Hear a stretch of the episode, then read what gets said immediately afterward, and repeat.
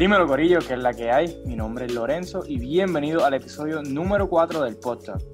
Hoy estaremos hablando con Wilmer Jovet, quien es el cofundador de Salón Boricua. Esta compañía es completamente puertorriqueña y fundada luego del pasar del huracán María con el fin de despertar la conciencia histórica de los puertorriqueños y las puertorriqueñas a través de pues, la educación y el arte, ofreciendo productos inspirados en la cultura popular de Puerto Rico. Cabe destacar que el nombre Salón Boricua tiene un simbolismo y un trasfondo histórico súper interesante. Hablamos de eso en la conversación, así que pendiente. Ciertamente nos fuimos en un viaje hablando de empresarismo, historia y creatividad en la conversación, así que los dejo con Alexandra para que le hable un poquito más. Web es Alexandra y como dijo Lore, Salón Boricua tiene una historia espectacular con un contenido bien intencional que no vas a querer perderte. No olvides suscribirte para que no te pierdas ningún episodio y de una vez darnos un review en Spotify o Apple Podcast. Stay tuned y disfrútalo. Bueno, este, Wilmer, placer. Gracias por recibirnos. Este, estoy súper pompeado por la conversación que vamos a tener hoy. Este, conocer todo sobre ustedes, sus comienzos, lo que hacen, y, nada, espero que, esta conversación le explote la cabeza a, todo el que la escuche y, sé que, la van a disfrutar. Este, mira, a mí me gusta comenzar siempre. Sí, seguro. A mí me gusta comenzar siempre eh, las conversaciones eh, preguntándole a los invitados quién eres y a qué te dedicas. Pues mira, mi nombre es Wilmer Jovet Fernández, eh, soy creativo, eh, cofundador de Salón Boricua, que junto a Miquela es yo creo que nuestro mayor proyecto. Este, eh, estudié ciencias políticas en la PR de Río Piedra, me he dedicado a diseño gráfico freelance, empecé autodidacta, después trabajé poquito con agencias, trabajé con una marca, eh, después me fui freelance y ahora pues estoy dándole full al, proyecto de Salón Borico, que es lo que estamos bregando más. Este, pero sí, soy un creativo, diseñador. Eh, quería estudiar Derecho en algún momento dado, todavía no lo descarto, eh, pero siempre me, he tenido un, un, deseo de aprender este, sobre publicidad, sobre diseño gráfico y eso siempre ha estado ahí. Y creo que pues gracias al Internet he podido aprender bastante.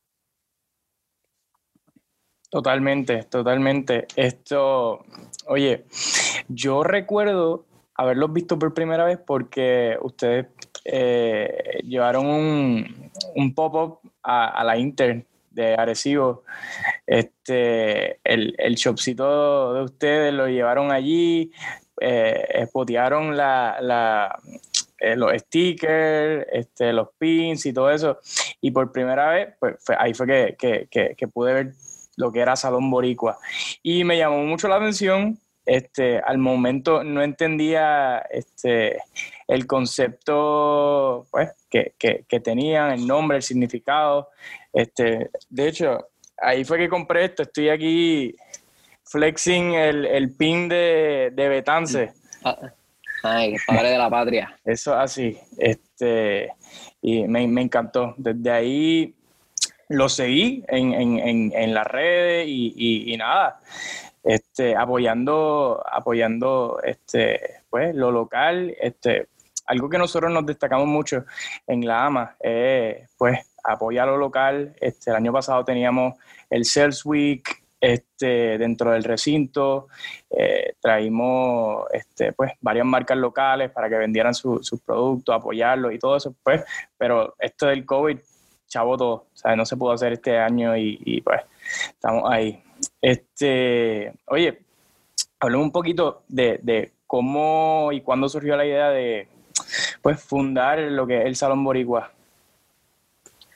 Pues mira, eh, ambos, Miquel y yo, somos creativos. Yo ya venido trabajando diseño gráfico digital desde 2013, 2014. Este, y desde marzo del 2017, que es unos meses antes del huracán María, yo comencé a trabajar un proyecto que se llamaba Reunión Pins. Y por otro lado, Miquela tenía su proyecto también artístico que se llamaba Almas Libres. y ella pintaba tiestos de Puerto Rico, así que como que los dos ya veníamos encaminándonos hacia crear cosas ¿verdad? relacionadas a nuestra identidad, a nuestra patria, y es cuando pasa el huracán, eh, ¿verdad? En, el mes de noviembre, diciembre, que estábamos eh, recién levantándonos, estaba de nuevo esa, como esa efervescencia patriótica, estábamos, sentíamos ese empoderamiento, ¿verdad? Como, como pueblo, de levantarnos y eso, y, ahí fue cuando nació esa, esa idea de, de crear un proyecto que rescatara nuestra identidad nacional, que rescatara nuestra historia. Eh, yo estudié la mayor parte de mi, de mi escuela en la escuela pública y pude también tener la experiencia de, de graduarme en un colegio. Así que mis últimos dos años estuve en un colegio. Y como te digo, tanto en la escuela pública como en el colegio, te puedo decir que la historia más o menos es, es igual, tú sabes. Al final, cuando tú vienes a darte cuenta de que no te contaron la historia completa, o bien pocas, son bien pocos los profesores que hacen ese trabajo de, aunque sí te, soy honesto, tuve un profesor que sí impactó mucho en mí, este, se llama Ernie, él, tiene otro proyecto de Isla Caribe en Ponce junto a Melina. Este, en su clase es bien curioso porque yo no, no estuve en su clase, yo fui oyente de su clase porque ya yo había tomado la clase cuando yo entré a la, al colegio donde le estaba dando clase en ese momento. Y, y, pues fui parte, ¿verdad? Yo creo que yo me gocé mucho esa clase de historia de Puerto Rico, este, este, por eso, porque él la contaba de una manera bien distinta y nos, nos daba esa, esa curiosidad de que había algo más que no nos estaban diciendo, había mucho más que aprender.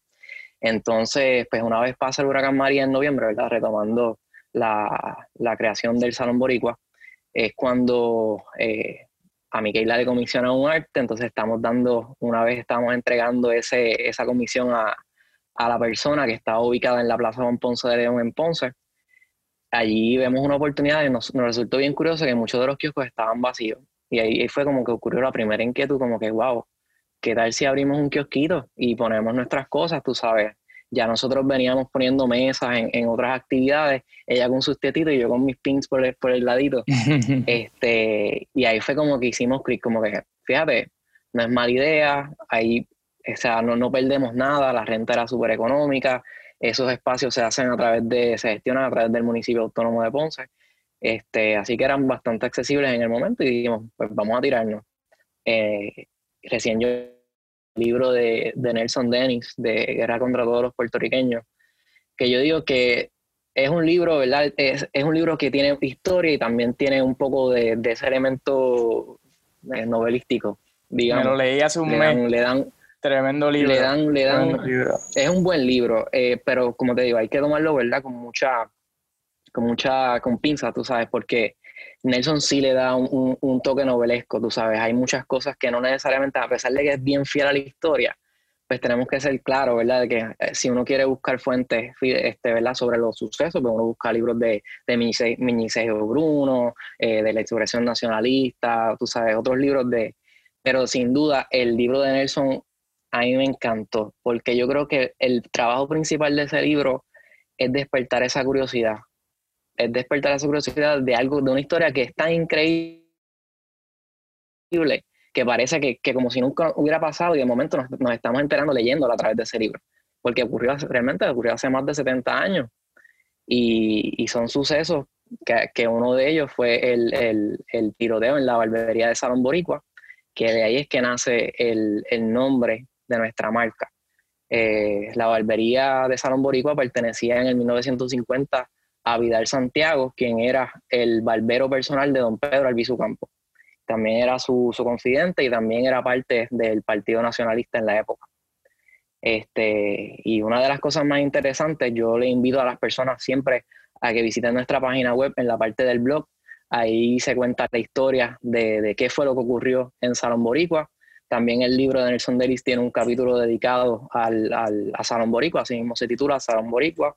Este, y hay mucha información, nosotros hemos tirado también, este, tú sabes, en las redes sociales y eso, siempre tratamos de, mantener esa historia porque ese acto que, ¿verdad? En, resumidas cuentas, fue, este, simboliza una defensa a nuestra identidad eh, los, como los que saben, ya pronto el mes que viene, o no sé cuándo vaya a ser esto, pero en el 30 de octubre eh, se conmemora el grito de Jayuya. Y ese grito, pues también el, el 31, pues fue el, asalto a San Borico, que eran unos momentos bien difíciles en nuestra historia, este, pues, donde estaban, eh, se estaban haciendo muchos cuestionamientos, cuestionamientos que, que incluso hoy día todavía se están haciendo, este, sobre cuán, cuán real es hasta dónde llega nuestra real soberanía, hasta dónde llegan nuestros poderes políticos. Y nada, y viéndonos por esa línea, este, don Vidal tuvo por más de tres horas y media eh, entre policías y, la Guardia Nacional eh, en resistencia dentro del Salón Boricua, eh, al tal grado de que, las de que la prensa, en este caso el Imparcial, el periódico El Mundo y también la policía, pensaba que había más de una docena de hombres eh, en esa barbería defendiendo a Salón Boricua y realmente era solo, solo. Y era solo Vidal y esa es yo creo que de la historia, de las historias más épicas que, que, ha pasado que han pasado en Puerto Rico y nosotros eh, no teníamos idea, tú sabes. Ya uno cuando entra más adelante, eh, uno empieza a revisar los libros, los textos, que uno dice, wow, mira, hasta don Pedro dijo que, que Vidal, este, el acto de Vidal había sido como que de, de alguien valiente, tú sabes, que, que, uno confirma que en efecto eso pasó. Ahí fue que después yo busqué en unos periódicos que yo tenía viejos en mi casa, que me los habían donado y yo no sabía. Y cuando empiezo a revisar los periódicos, eran unos recortes sobre Vidal Santiago. Y yo, wow, como que. Brutal. todo hizo como clic y, y, fue súper súper bueno. Es Oye, como, y, y realmente no, este, por lo menos yo cuando, cuando leí el libro y definitivamente ese capítulo de Salón Boricua, este, me impactó mucho porque, oye, no conocía la historia de, de, Vidal Santiago.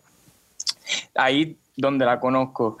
Este, y realmente es impactante y son este tipo de historias que no te las cuentan en, un salón de clase. Realmente eh, tú tienes que indagar para enterarte. Así mismo como, como pasa con la, revolución del 50 y todo eso. son ese tipo de, son ese tipo de sucesos que, tienes que eh, empaparte de historia de Puerto Rico para, para, tú poder eh, decir, caramba, esto pasó, esto es parte de nuestra historia. Es como eh, llegaron los americanos, este, estuvo Luis Muñoz Marín y de ahí comenzaron los diferentes eh, gobernantes y, patatín patatán. no, no, y ahí estamos donde estamos, siglo XXI. Exacto, exacto. No, no, ellos no hablan de, todo lo que pasó mientras estuvieron los americanos eh, gobernando a, Puerto Rico. Así que es interesantísimo a las personas que, están escuchando esta conversación. Este, busquen ese libro de Nelson Dennis, eh, La guerra contra todos los puertorriqueños, les va a explotar la cabeza. Cierto, sí, definitivamente yo creo que ese libro es una excelente introducción para, despertar esa curiosidad, porque en un solo libro te, te, te hace un resumen de qué era lo que estaba pasando y las razones. Y yo creo que viendo por lo que tú estabas explicando, eh, precisamente diste el clavo. A nosotros está ahí, nos llegaron los españoles, eh, de momento nos invadieron, pasó el 52 y estábamos descalzos, ahora tenemos zapatos y estamos con la Junta ahora embrollados. Eso es como la, historia en 10 segundos.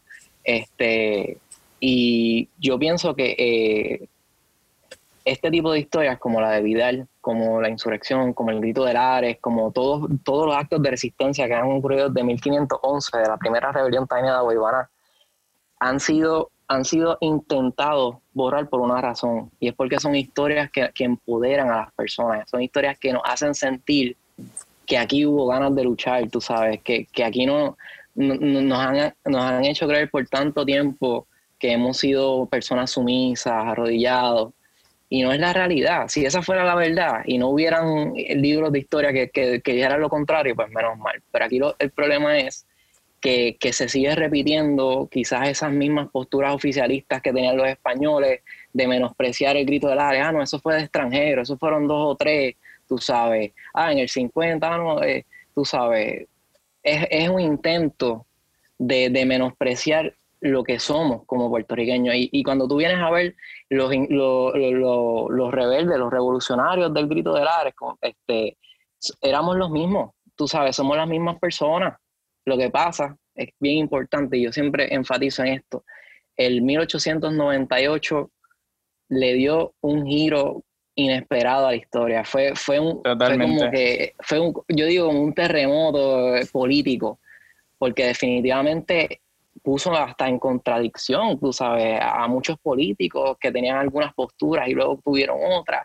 So, definitivamente hay que tomar la historia bien, ¿verdad? Este, desde un punto de vista, este, ¿verdad? También hay que verlo desde cómo, qué es lo que estaba pasando en la época y por qué sucedió lo que pasó y, y, tú sabes, no, es bien importante. Sí, no, definitivamente. Y, y me gusta que esa pasión y, no es fanatismo, sino esa pasión por, eh, eh, enseñarles a, todos esos consumidores de, Salón Boricua, a, todas esas personas que quieren consumir este contenido y, los productos de, de Salón Boricua, es como darle ese extra, tú sabes, conocer de la historia. No tan solo te estamos dando productos de Puerto Rico, sino que estamos, ¿sabes? tratamos de que conozcan la historia no como te la han enseñado, sino como se supone que, sea, ¿me entiendes? Y, está súper genial eh, eso que, hacen. Oye, este... Eh, ajá. Viendo el mensaje que, ¿verdad? que ustedes llevan a través de su marca, ¿cómo el haber abierto, ¿verdad? Su negocio, su marca, los ha impactado y ha impactado a otros porque claramente sus productos son bien intencionales con llevar un mensaje específico que no es un mensaje que usualmente escuchamos. Pues, pues sí, mira, yo, creo que en el momento en que nace Salón Boricua, eh, fue el momento en, que, yo, que más necesidad yo creo que había de, de reafirmar nuestra, nuestra identidad. Eh, nosotros comenzamos en febrero de 2018, ¿verdad? Con nuestra tienda. Ya en marzo estábamos con todo online. Y después, después de, nosotros, te puedo decir que han venido muchas otras marcas de stickers, quizás con propuestas eh, similares o, o, van más o menos por, ¿verdad? por esa misma, esa misma línea. Pero lo, lo, que nos diferencia de, de, otras, de otros proyectos es eso mismo, es que nosotros tenemos una intención bien clara y tenemos un propósito, tú sabes. Eh, con nosotros, en el tema de la identidad, de nuestra nacionalidad, ahí no hay paños tibios, ahí nosotros estamos bien claros en lo que nosotros vamos a defender y lo que vamos a estar dispuestos a defender. Y yo creo que es natural, yo creo que sería contradictorio decir lo contrario. Este, y, también queremos de una forma también emular esa, esa defensa de nuestra cultura como, como quizás Don Vidal defendió Salón Boricua. Así que quizás usamos esa misma simbología de defender nuestra patria, este, tomando lo que sea necesario, en este caso usando las armas del conocimiento.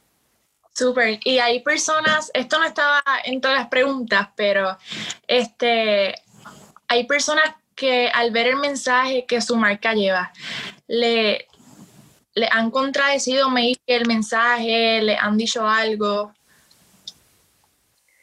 Siempre hay, hay dos o tres personas, hemos tenido más en Facebook, yo creo que también eh, es un poco generacional las audiencias a las cuales uno se va comunicando. puede ser más por lo menos en, en Instagram, fíjate, no hemos tenido tanto, aunque sí hay personas que nos han escrito por inbox preguntándonos este, mira, ustedes, este, veo muchos posts del piso, ustedes son independentistas. Y nosotros le decimos, mira, no hay nada que esconder, sí, o sea, somos independentistas, claramente, evidentemente, este, y no, no tenemos que negarlo. Este, tenemos que verlo también desde un punto de vista que nosotros eh, buscamos rescatar la historia y, y también, tú sabes, eh, defendemos nuestra identidad. Este, en Facebook, como te digo, ahí, ahí sí es un poquito diferente porque la audiencia puede ser un poquito más volátil a, comentar y eso. Pero yo entiendo que siempre se ha mantenido, siempre, como siempre hemos estado claros y siempre desde el principio hemos sido nosotros, hemos sido bien abiertos con lo que somos. Nuestra audiencia ya sabe este, lo que puede esperar de Salón Boricua. Este, nunca hemos tenido, fuera de quizás uno que otra persona random que, que quizás cuestione. Y nosotros con, con, mucho respeto este, exponemos también, tú sabes, a nosotros nos gusta porque precisamente lo que nosotros queremos es provocar esa, esa conversación. Este, interés. Eh, hay muchas, exacto, ese interés, es despertar ese interés. Nuestra conciencia es despertar esa conciencia histórica y nacional que tenemos. Este, es buscar respuesta a esas preguntas. Y yo creo que en, en nuestro trabajo está eso, es, es, también dar información, pero también provocar esa, esa conversación en, en las personas. Súper, súper. Este, yo sé que, que, que, cada uno de ustedes, este, tanto Miquela como tú, pues tienen un background de, de arte, este, son artistas gráficos, eh, self-taught. Este, ¿qué, ¿Cuál es la influencia eh, que ustedes tienen a la hora de crear ese branding que ustedes tienen? Porque de verdad está súper nítido, eh, que es tan llamativo, este, que hace que los distingan las redes sociales. Pues mira, eh, a nosotros nos encanta, bueno, a los dos nos gusta el amarillo, tenemos muchas cosas en común, pero, pero volviendo por la línea del propósito, buscamos que nuestro, todo lo que nosotros lancemos tenga una, una, una correlación, tú sabes, tratar de, de, de, buscar que conecte con el presente de alguna manera. Este, y vamos poco a poco, porque, como te digo, hay mucha, mucha tela que cortar en nuestra historia. Este, en ocasiones nos han dicho, mira, pero ustedes no han hablado de esta persona. Y yo, pero cálmense, como que eso, tú sabes, va a venir, tú sabes, pero la gente espera. Y es que tenemos tantas personas importantes en, a través de nuestra historia que, que hablar de ellas en un día no se puede. Y creemos que eso va, tú sabes, va a ser algo progresivo, cada vez son más, más los próceres y hombres y mujeres ilustres que se van a ir uniendo a Salón Boricua. Este, y sí, o sea, yo, yo entiendo que lo, lo, que nos diferencia es que nosotros traemos el, factor eh, nostálgico, la nostalgia, nosotros damos un poco también en eso, en, en cuáles son esa, esas cosas que nos hacen recordar de dónde vinimos, esas cosas que nos hacen claro. ser lo que somos, tú sabes, esas cosas que nos identifican, que solamente un boricua sabe, tú sabes, esa, esa sensación de, de, de que esta es tu casa. Y esa chispa. Eh, Exacto.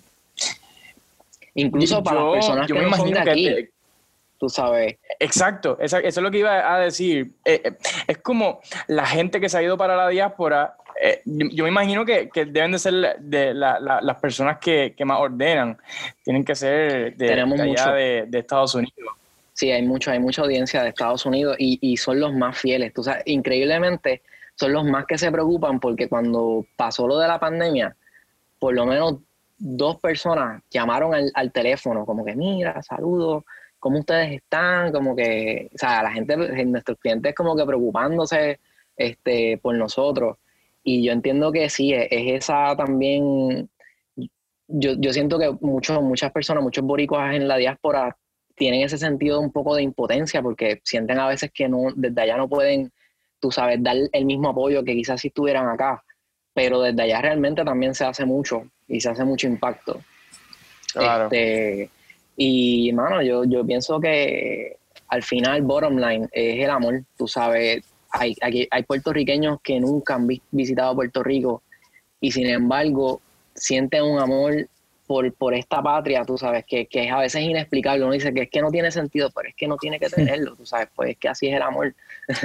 tú sabes, nosotros nos identifican y tenemos, tenemos hasta puertorriqueños, por ejemplo, Tony Croato, que, que él, él nació en Italia, tú sabes, es una persona que, que echó raíces aquí en Puerto Rico y, y nosotros, tú sabes, yo estoy seguro que, que, él se sentía puertorriqueño también y así lo han, ¿verdad? Sus hijos también nos, nos los han de, dejado saber, tú sabes, él es un boricua adoptado, tú sabes. Y eso lo que, lo que quiero decir con eso es que tú no tienes que nacer en Puerto Rico para, para hacer, tú sabes, sentirte puertorriqueño, sentirte boricua, ¿entiendes?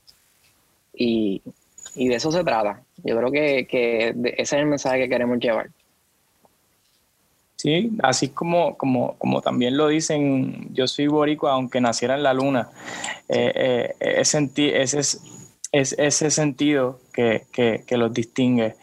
Este, volviendo un poco al principio, eh, ¿cómo fue ese proceso para crear esos eh, primeros diseños de stickers? Porque tengo entendido que empezaron con stickers o pins, pero con una de las dos. Sí. Pero, pues mira, ¿cómo fue ese, proceso?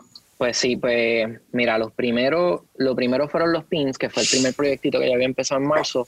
Ahí mi primer diseño fue eh, sobre los cuatro nacionalistas, el primero que visitaron el Congreso el primero de marzo, Lolita, Rafael, ese fue el primer diseño. Y me acuerdo que salieron el, el 1 de marzo, ese fue como que el día que, que, salieron esos pins. Hice la bandera, la bandera en resistencia y una bandera que era mitad la de Puerto Rico y mitad la, la bandera en resistencia. Este, pero cuando hicimos los stickers, yo recién estaba terminando mis, últimos, mis últimas dos semanas en una imprenta que yo trabajé. Así que esa primera tirada fue como que la tiramos ahí, esos primeros stickers fueron cortados a mano, sellados a mano, ¿sabes? salían como 30 por página y había que estar un ratito ahí, tú sabes, dándole tijera. Este, pero sobre esos stickers, lo que yo siempre recalco esos primeros stickers fue que nosotros cuando lanzamos no lanzamos un solo diseño, ni dos, o sea, sacamos 10 diferentes. Fue como que vamos a ponernos a crear un par de diseños chéveres para que cuando salgamos la gente sepa de lo que se trata. No es que tenemos un stickercito por el lado, sino que, y, y en efecto, eso fue lo que pasó. Cuando de momento la gente visitaba nuestra mesa y veía de momento ese chorrete de stickers que, que, nunca habían visto de Puerto Rico, porque no, no era el típico sticker de Puerto Rico que tú podías quizás conseguir en una, una tienda de souvenirs, que sale, qué sé yo, el muñequito con la gorrita de Precious Moment o, la, tú sabes, la banderita, o tú sabes, los clásicos, el route, el ruta de 66. Tú sabes, hay una línea de, de, stickers que ya venían siendo la norma. Están los stickers de, que tengo que destacar aquí, los de Jaime Cruz, que son los más duros, que son los que tú ves por ahí, amarillos, azul y rojo, que son como, como rectangulares que dicen montones de frases, que, bueno, yo soy por ahí para, bueno, por ahí abajo.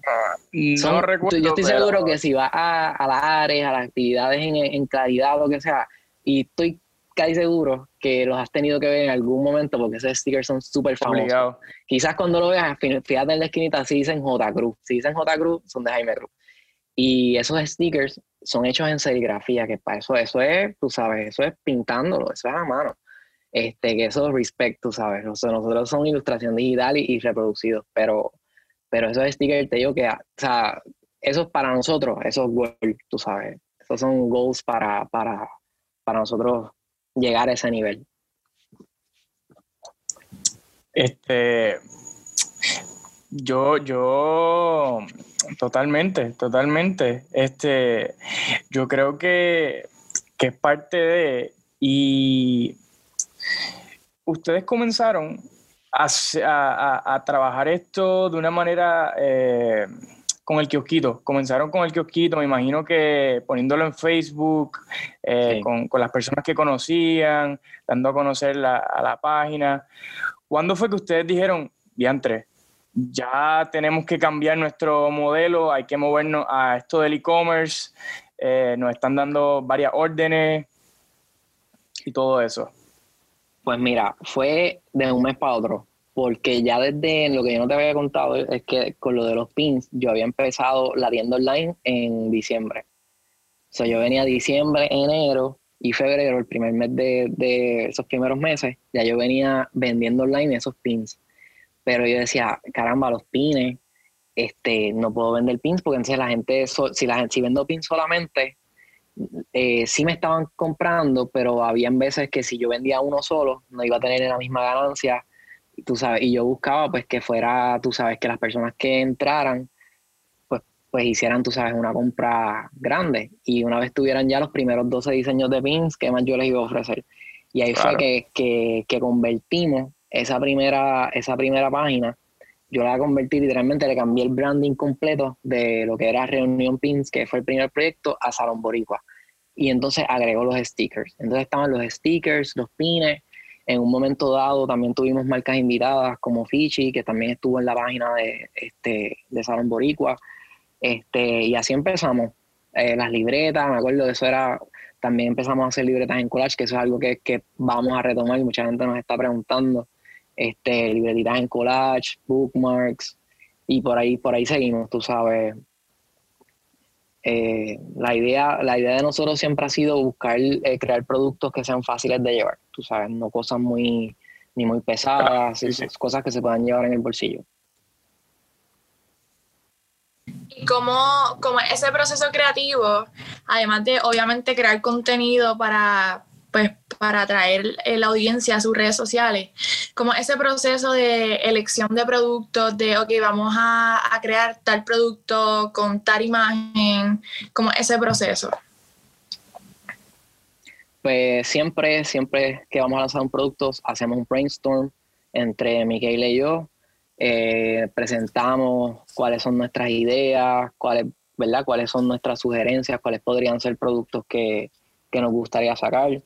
Eh, eh, hay mucho, siempre hay mucho que escoger, este, pero uno cuando yo siempre trato de que cuando lancemos el producto, lo que estemos tirando, sea relevante en el momento, tratar de que, no, no estoy diciendo que tenemos que correr por la tendencia, pero sino que, por ejemplo, lanzamos las mascarillas hace poco, eso eh, había que hacerlo porque era un producto que realmente hay una necesidad, este, pero sí, siempre pendientes a los calendarios.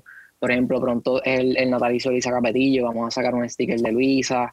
Así que siempre tratamos de buscar correlacionar ese lanzamiento de productos con fechas importantes o con cosas que estén pasando en los momentos y cómo el COVID ha impactado ese proceso. O sea, lo ha impactado de manera positiva, lo ha impactado de manera negativa.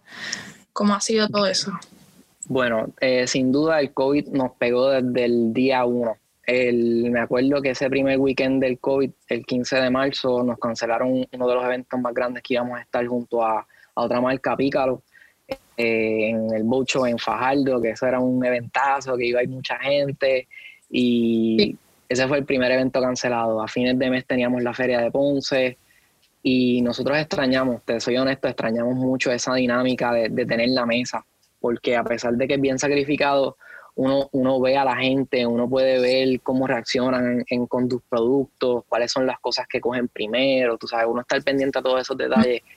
Pero sin duda, yo pienso que la pandemia ha acelerado bastantes cosas porque no, inmediatamente yo creo que de las primeras cosas que, yo empecé a hacer fue ponerme al día con todas esas ideas que yo tenía en mente desde hace un mes, dos meses o cosas que ya tenía en la mente. Yo decía, ok, nos, vamos a, nos van a encerrar, ya literalmente nos están poniendo toque de queda, aquí nadie va a poder salir.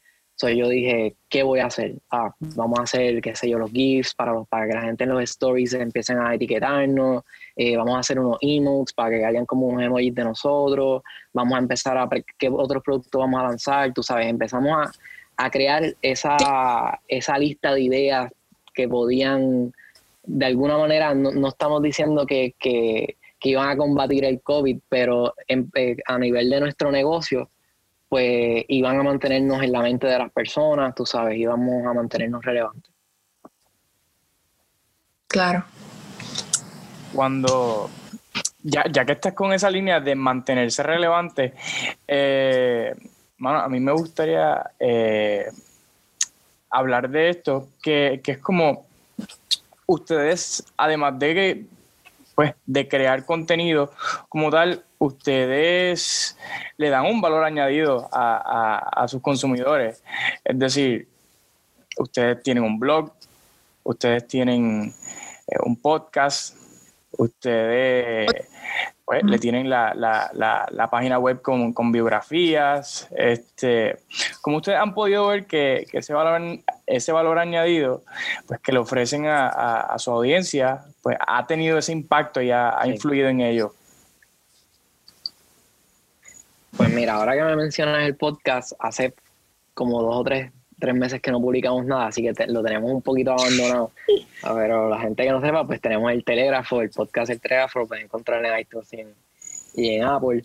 Este, mano, eso yo creo que es necesario porque es lo, lo que tú dijiste, es un valor añadido.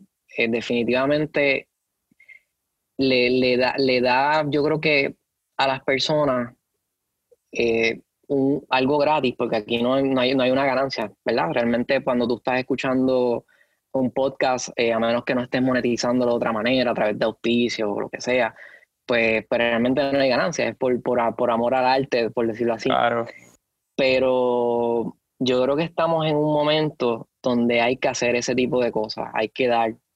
Este, yo pienso que una de las personas que más me hizo aceptar eso es Gary Vee, Gary Vaynerchuk, ¿sabes quién es, verdad? Este, un duro. Gary Vee siempre da en eso, tú sabes, él tiene varios libros que The Thank You Economy, eh, Jab Jab, Right Hook, eh, eh, Crush It, y siempre da lo mismo, tienes que dar valor, así que el valor definitivamente es de los pilares de Salón Boricua, tenemos que educar y, tenemos toda una historia todavía por redescubrir, y creo que a través del, blog, que de hecho es una de las cosas, ahora mismo solamente tenemos dos blogs que son este, los de Vidal. Pero sí, yo, yo tengo una, una inquietud a largo plazo de, hacer eso fuera de la tienda. Tú sabes, como que separar un poco la, área del, del, quizás después marketers vengan y me digan, no, vas a, vas a dañar el SEO, como que no vas a tener todo el tráfico para un lado, pero yo, yo como que tengo más la intención de, que, de crear una extensión de Salón Boricua, pero, pero más dedicada a la educación. Y claro, el área comercial en, otro. Pero eso es como, ¿verdad? Esos son planes ya a largo plazo. ¿Cómo es la interacción con el podcast y el blog? Aparte de, ¿verdad? ¿Sabes cómo interactúan con el negocio de las ventas? ¿Cómo interactúan con, con el área de la educación? Pues mira, recientemente, recientemente nosotros empezamos ahora a crear uno, como unas, nosotros decimos cápsulas, como cápsulas informativas. Son stories en Instagram de usando ¿verdad? Los, los slides. Y, nos han resultado muy chévere porque es como hacer como un mini PowerPoint, pero bien breve. Y, y en esa parte hemos notado que la, nuestra audiencia se ha vuelto como que como loca con ese tipo de contenido porque eh, el hecho de que lo tienes tan digerido, tienes toda esa información tan, tan digerida, tan, tan directa al grano, eh, no le quitas mucho tiempo a la persona, tú sabes, apenas eh, le quitas unos cuantos minutos, pero no tienes que hacerlo buscar mucha información. Este, yo creo que las, las personas ven mucho valor en eso. Y, y, lo mismo también lo pensamos con el telégrafo. Si te das cuenta, nuestro formato en el, en el telégrafo son videos bien, bien precisos de 8 a 12, 13 minutos y no más de ahí, tú sabes, siempre tratamos de mantenerlo directo al grano. Este, te confieso que antes de que nosotros empezáramos a darle duro al telégrafo, que fue el Nemia, realmente eso fue lo que nos, nos motivó a volver a retomarlo, porque ya nosotros habíamos creado el, el, podcast eh, y habíamos lanzado un piloto el año antes, el, en el año 2019. O sea que desde el año pasado ya nosotros teníamos la idea de trabajar el podcast, pero hicimos el primer episodio, que esto, esto es un error que no verdad, le voy a decir a la gente que no lo hagan. Como que grabamos el primer episodio y después nos estancamos porque como que como que nos rajamos un poquito, como que sentimos como que no nos estaba quedando igual y dijimos, mira, vamos a dejarlo para después, o eso no lo hagan, como que es, métanle aunque tú sabes, aunque ustedes crean que lo están haciendo mal, como que eso yo, de verdad, errores que yo, que yo y, te tengo que decir que ahora tengo que volver a retomar eso y, y aplicármelo porque el podcast pues realmente es algo que nosotros queremos este, seguir desarrollando. Y el contenido está súper refrescante. Tuve la oportunidad de escucharlo. Eh, escuché el episodio donde hablan eh, de la historia de Albizu y está súper bien digerida, eh, al grano, y, la gente que no conoce la historia de Albizu, eh, pues le va a encantar. En verdad, me gusta también que añaden un intro, pero el intro tiene que ver con, el podcast como tal. Tienen los soniditos del telégrafo, está súper ah, nítido. Eh, me, gusta. Eh, así que, el primer episodio, el, primer, episodio del, podcast lo dedicamos a Samuel Morse, que fue el inventor de, del, del, del telégrafo, le, atribuyen la invención del telégrafo, pero más bien del código Morse. Este, es lo que se le atribuye, esa, ese lenguaje de los, ¿verdad? de los soniditos, los puntitos. Este, que definitivamente cambió las comunicaciones en el mundo. Y, Y pues sí, quisimos hacerle ese tributo porque es bien curioso que Samuel Morse vivió en Puerto Rico, así que los invito a que vean ese, digo, que escuchen ese primer podcast. Sí, un contenido, es un contenido bien pensado, o sea, todo lo que ustedes hacen es contenido bien, bien pensado, como que bien intencional. Está súper, súper nítido. Sí, sí, de hecho hasta el nombre, el telégrafo, este, se hizo por eso y, y también por el, por el barco de Betance, se llamaba el telégrafo, el barco que se supone que llegara para el grito del Ares. Así que sí, buscamos mantener vivas este, todas esas simbologías, todas esas cosas en nuestra historia que nos, que, nos, que nos hacen ser lo que somos. Siempre buscamos, tú sabes, indirectamente o directamente hacerlo parte de esa Totalmente. Eh, eh, bueno, ninguno de ustedes, yo habían mencionado que, que tienes eh, base, que tiene un bachillerato en ciencias políticas. No tienes base como tal de marketing, ni psicología, ni tampoco Miquela. Cierto. Por eso me gustaría saber cómo es que usted. Ajá. No, no, es. Pues, este, no, no. Sí, este. Mira, me, gustaría saber cómo es que ustedes estudian ese comportamiento de, del consumidor. Eh, y pues que ustedes puedan decir, ah, este sticker se va a vender, ah, este sticker va a ser un palo, a la gente le va a gustar, le va a cuadrar, tú sabes. ¿Cómo ustedes pueden mirar y, estudiar a ese consumidor tan, tan eh, no estricto, pero, pero exigente? Eh, como, como el boricua. ¿cómo, ¿Cómo lo hacen? Cierto. Pues mira, eh, es bien impredecible. Te puedo decir que, no, hay, no hay una no hay una fórmula realmente, porque te puedo decir que yo he tenido ideas en la mente que yo he dicho, ah, este sticker, este es el que, tú sabes, este sticker va a ser historia, como que me acuerdo que, bueno, o sea, lo lanzamos y como que no, tuvo el impacto que yo esperaba. Yo me acuerdo que yo, ah, el pedido, ah, va a pedir un montón, entonces se va a vender sí o sí. Y creo que pues son esos choques a veces con la realidad que uno dice, wow, como que no necesariamente lo que a uno le gusta es lo que le gusta a las demás personas. Y, y yo creo que, que, esas son de las primeras cosas que uno tiene que aceptar cuando uno está teniendo, ¿verdad? Esa, este, es, es, es bien impredecible, hermano como te digo, este, puede que a la gente de momento le haga clic algo y por eso es que tratamos de mantener, tratar de mantener las fechas, pero siempre ahora somos bien cuidadosos, tú sabes, no, no tratar de, de como que sobreconfiarnos, tú sabes, siempre tratar de ir poquito a poco, como, como tipo A-B testing, como que mira, vamos a tirar esto, vamos a tirar esto, vemos cómo funciona, ok, funcionó esto, vamos a volver a tirar otro producto. Por ejemplo, tiramos las mascarillas, fueron un palo que íbamos a tirar otro diseño para entonces ver, no tirarnos como quizás quizás no hubiéramos tirado al principio, ah, vamos a tirar tres, o vamos a tirar, tú sabes. Eh, yo creo que hay que ser un poco, en más en estos tiempos, que, que, que hay que estar, tú sabes, hay que ahorrar, hay que ser prudentes con, con, con las inversiones que uno hace. Este, y sí, como te digo, hay que, hay que tratar de, estar bien atento, bien atento, porque puede que, un día lo que tú estás queriendo publicar no sea relevante, pero de momento es tema de conversación y sí es el momento, como que ahora es que, ahora es que lo vamos a tirar, tú sabes.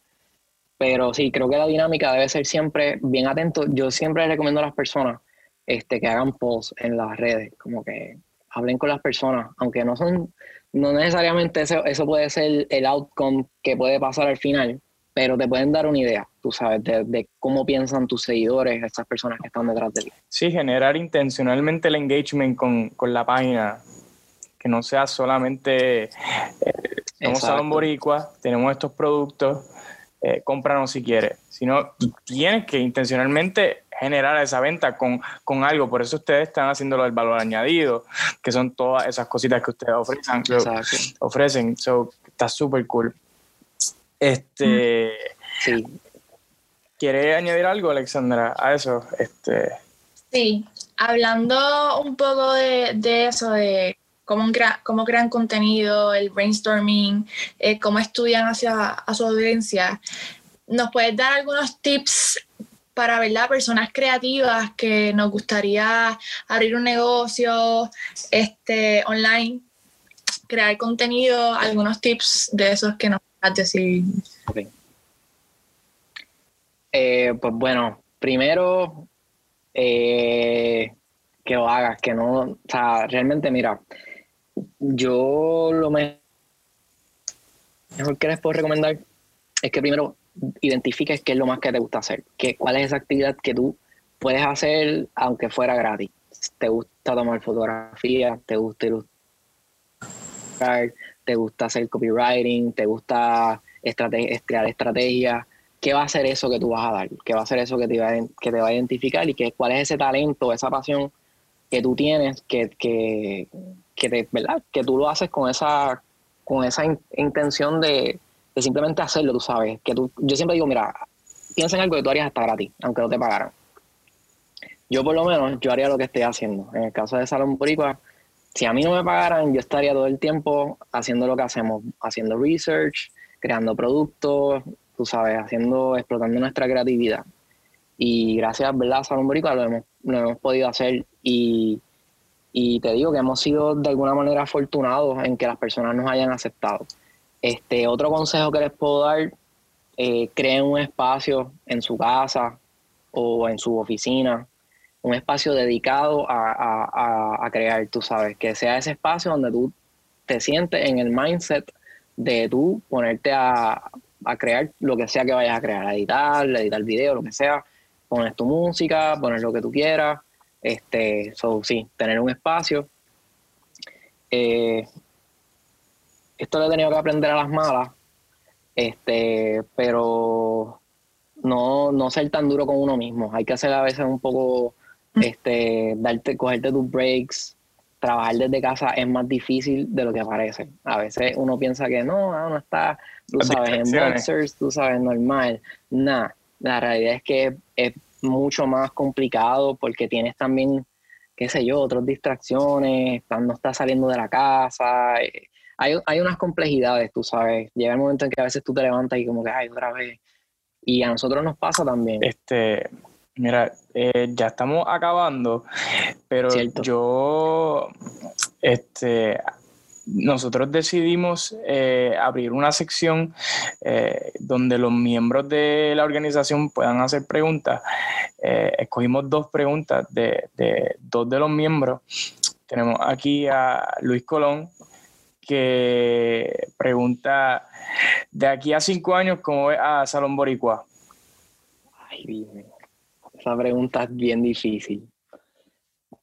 Mano, yo no sé, te soy honesto, no sé cómo lo veo. Yo creo que te puedo decir a un año. Yo creo que en estos tiempos yo creo que uno no puede uno no puede hacer planes a largo plazo porque de momento viene pasó una pandemia y, tú sabes, no hay break. Yo creo que aquí hay que hacer microplanning. tú sabes, hay que ir de tres meses en tres meses. Este, me gusta la pregunta, pero no te puedo dar una respuesta hace cinco años. Bueno, yo espero mundial, este, haciendo envíos internacional, eh, quizás haciendo colaboraciones con, con, con, otros artistas, con, con marcas, este, quizás ser de las, las marcas más influyentes. Quién sabe, no sé, estoy aquí en un viaje, pero pero sí, espero que, siga, haciendo, ¿verdad? Siga creciendo la marca, definitivamente. Totalmente. Este, yo creo que eh, la primera persona que debe de convencerse de que su producto es bueno es uno mismo. Este, porque después, ¿quién, ¿cómo uno puede pensar que, que los otros lo compren si, si uno piensa que su producto es mediocre? So, este, aquí Daniel González este, pregunta. Sí, y darle el valor Claro. el valor, hermano. Él, pregunta, ¿toda la experiencia que ustedes han, tenido este, es gracias a la internet o ha sido gracias a mentores que ustedes han tenido eh, a lo largo de, pues, de, su vida? Pues mira, eh, yo te diría una combinación. En mi caso, yo ya llevaba desde el 2015 eh, con esto, este deseo de emprender, de ir creando mi propia firma, freelance, trabajar con mis clientes. Así que yo me empecé a envolver más o menos desde ese tiempo en, en eventos de networking, en, en, eventos también, tú sabes, este, de, de, ¿cómo te digo?, de empresarismo, de marketing, todo, ese tipo de cosas. Eh, y también me empecé a coger muchos cursos online, desde gratis hasta pagados, tú sabes. Eh, nosotros nos encanta mucho una página que se llama Doméstica. Eh, estoy seguro que tienen que haberla visto. Muchos creativos. El que está en la creatividad tiene que haber escuchado Doméstica. Yes. Aunque ves, esto no es un sponsor, pero bueno, están bien duros y hay que dárselas porque realmente tienen este, cosas súper accesibles y son, son buenas. Pero ya sabes, quizás un sponsor de aquí a, un tiempito. pero, pero sí, mano, este, sin duda doméstica, mantenernos activos. También Google tiene un, curso bien chévere, no sé si lo han actualizado, pero tenía un curso de España que se llamaba Google, Activa de buenísimo. Este, Miriada X tiene también.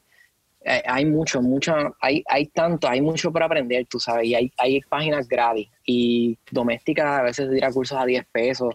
yo creo que, mira, y si no hay para eso, YouTube está ahí siempre, que es como que la vieja confiable.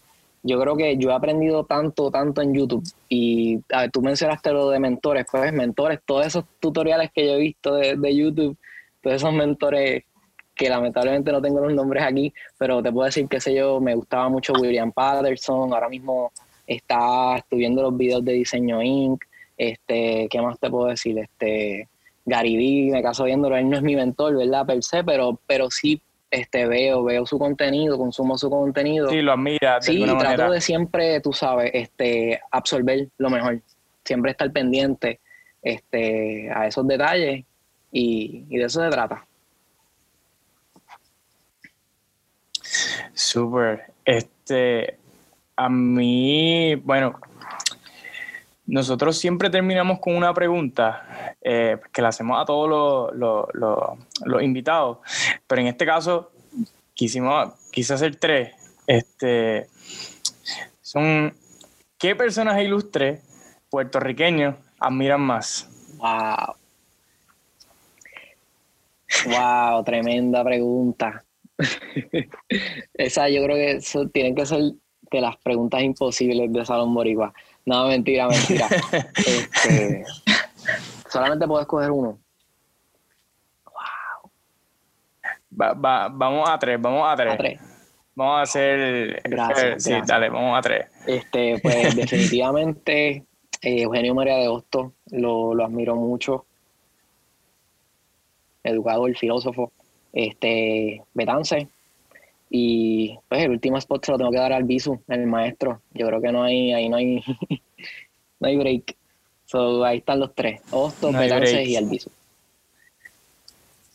Don Pedro. Este. ¿Cuál de los stickers de Salón Boricua es tu favorito? Eh, de mis favoritos, la maleta la maleta. Hay una, hay una maleta. que se llama Mi Maleta Boricua. Eh, esta maleta este, tiene adentro la isla, tú sabes, desde la montaña hasta la playa. No quise hacer así, como que se ve la montaña, se ve el río, se ve la, playa, tú sabes, la ola. Y quise, ¿verdad? Que las personas lo visualizaran así, como que te llevaste a Puerto Rico en la maleta. Así que la maleta es de mi, de mi diseño favorito. Super cool. No, no, no tengo una imagen visual de la maleta ahora mismo. Cuando acabe aquí, la voy a ir a chequear. Este, pero yo creo que yo, escojo el teléfono. El teléfono, cool. ese le encanta a un montón de gente. Y mira que te digo, yo fui de, yo, la última vez que yo bregué con un teléfono público fue como en sexto grado. Y fue cuando, tú sabes, ya, ya, ya la gente ni los usaba casi.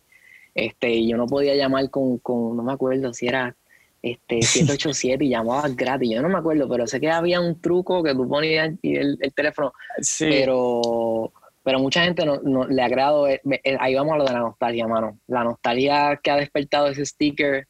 Ah, yo me pasaba un montón de horas ahí pegado. Ah, cuando era 10 chavos el minuto, yo no sé qué. Y tú sabes, ah, yo hablaba horas ahí con mi novia, con mi novio, lo que sea. Tú sabes que. Eso sí, el teléfono definitivamente es uno de los, de los top. Este, y pues la, última pregunta que, le hacemos a, todos esos creativos inteligentes con lo que nosotros tenemos conversaciones. ¿qué le recomendaría a aquellas personas pues, que deseen emprender, a todos esos estudiantes realmente, eh, que a lo mejor no tienen mucho capital, que a lo mejor no tienen una idea eh, eh, pues, en la cabeza ahora mismo? ¿Qué le recomendaría? Mira, que ahora tienen una oportunidad bien grande de poder crear su propio negocio, ¿verdad? siempre y cuando lo, desarrollen bien desde su casa. Yo creo que de nosotros nacimos con el huracán María, por ejemplo. San Boricua es producto ¿verdad? De, de, esa, de, esa, de ese levantar después de María. Crisis. De esa crisis este, y yo te puedo garantizar que desde la, después de la pandemia también va a haber muchas historias así, muchas personas, muchos negocios que cogieron su boom con la, con la, ¿verdad? Con la pandemia y todo esto que está pasando. Así que, eh, mano, ¿qué te puedo decir? empieza a ver, empieza a educarte sobre Shopify, hay montones de tutoriales, este, ¿verdad? Si no, Shopify, hay otras plataformas, ¿verdad? Este, para los gustos de los colores, nosotros usamos Shopify y nos ha funcionado porque tiene todas las herramientas, nada no se ha pagado, pero bueno, esa es la, esa es la plataforma que, que, nosotros utilizamos. Este, pero de nuevo, este, creen su propio contenido, hagan su contenido original. Eh, la propiedad intelectual, por ejemplo, que es lo que nosotros hacemos, todo lo que nosotros hacemos es propiedad intelectual, eh, tiene, tú sabes, tiene salida, hay muchos modelos a escoger. Tú puedes escoger modelo dropshipping si no quieres tener tú en inventario. Hay otros modelos, ¿verdad? Tú consiguiendo la mercancía directamente y enviándola tú. Así que nada, yo, yo lo que les digo a las personas es que traten de buscar un producto estrella, creen algo que les guste, eh, algo que se sienta genuino, eh, tratar de que, de que la marca eh, cuente una historia, tratar de que, de que siempre esa marca esté humanizada, porque las marcas del futuro pues tienen que tener personas detrás, no, no son logos y ya, tú sabes. So, este, y nada, vienen muchas cosas, en verdad. Nosotros estamos súper pompeados por el futuro de Salón Boricua. Hace poco nos aceptaron en, un programa que se llama Pre-18 y, ahora estamos ah, en, para del Pre-18, exacto, el, que va antes, el, de tú sabes, de Puerto Rico. ok, ok. Entonces vamos a estar ahí. y, mano, viene, ahora viene, como te digo, esa segunda fase de Salón Boricua, donde nosotros vamos a estar delegando unas cosas, soltando unas cosas, porque ahora mismo estamos nosotros bien metidos en lo que son las redes, pero si queremos enfocarnos en, en seguir creciendo el negocio, pues llega el momento en que hay que crecer con él y hay que pues, ir poquito a poco soltando este, responsabilidades para no poder enfocarse en, en, en crecer el negocio. Así que eso este, lo que sí le digo es que empiecen pequeños, pero sueñen grandes. Este, nosotros empezamos un kiosquito, y, pero siempre claro, tú sabes, no, no porque no se venda un mes o una semana se te dé mala, tú sabes, no te, no te quites, en verdad, tú sabes. Métele, confía en tu producto, este, hazlo con pasión, hazlo con amor y el resto es historia. Súper. ¿Cómo, la gente los puede conseguir en Instagram, Facebook, página web? Sí, pues mira, nuestra página salonboricua.com, en todas las redes sociales como Salon Boricua, Facebook, Pinterest, nuestro este podcast, el telégrafo, en Spotify, en Apple, en Google, en todas las plataformas también. Este, pero sí, está todo en salonboricua.com. También están nuestros enlaces si nos quieren dejar un review en Yelp, que no tenemos ninguno todavía, o TripAdvisor o algo así, pues nos pueden dejar sus comentarios. Super. y nada, y los esperamos en el taller. Estamos ubicados en la Plaza Juan Ponce de León, en el kiosco número 8, en el mismo casco urbano de Ponce. Allí a la hora. Súper nítido. Este, bueno, Wilmer, ha sido un placer la conversación genial. Así que nada, espero que se repita y la próxima que sea con Miquela. Dale, dale, cuenta con eso, cuenta con eso. Seguro. Nos avisa, nos avisa y coordinamos eso. Seguro, seguro que sí. Dale, buenas noches, cuídate. Gracias a ti, buenas noches y gracias por la oportunidad. Chévere.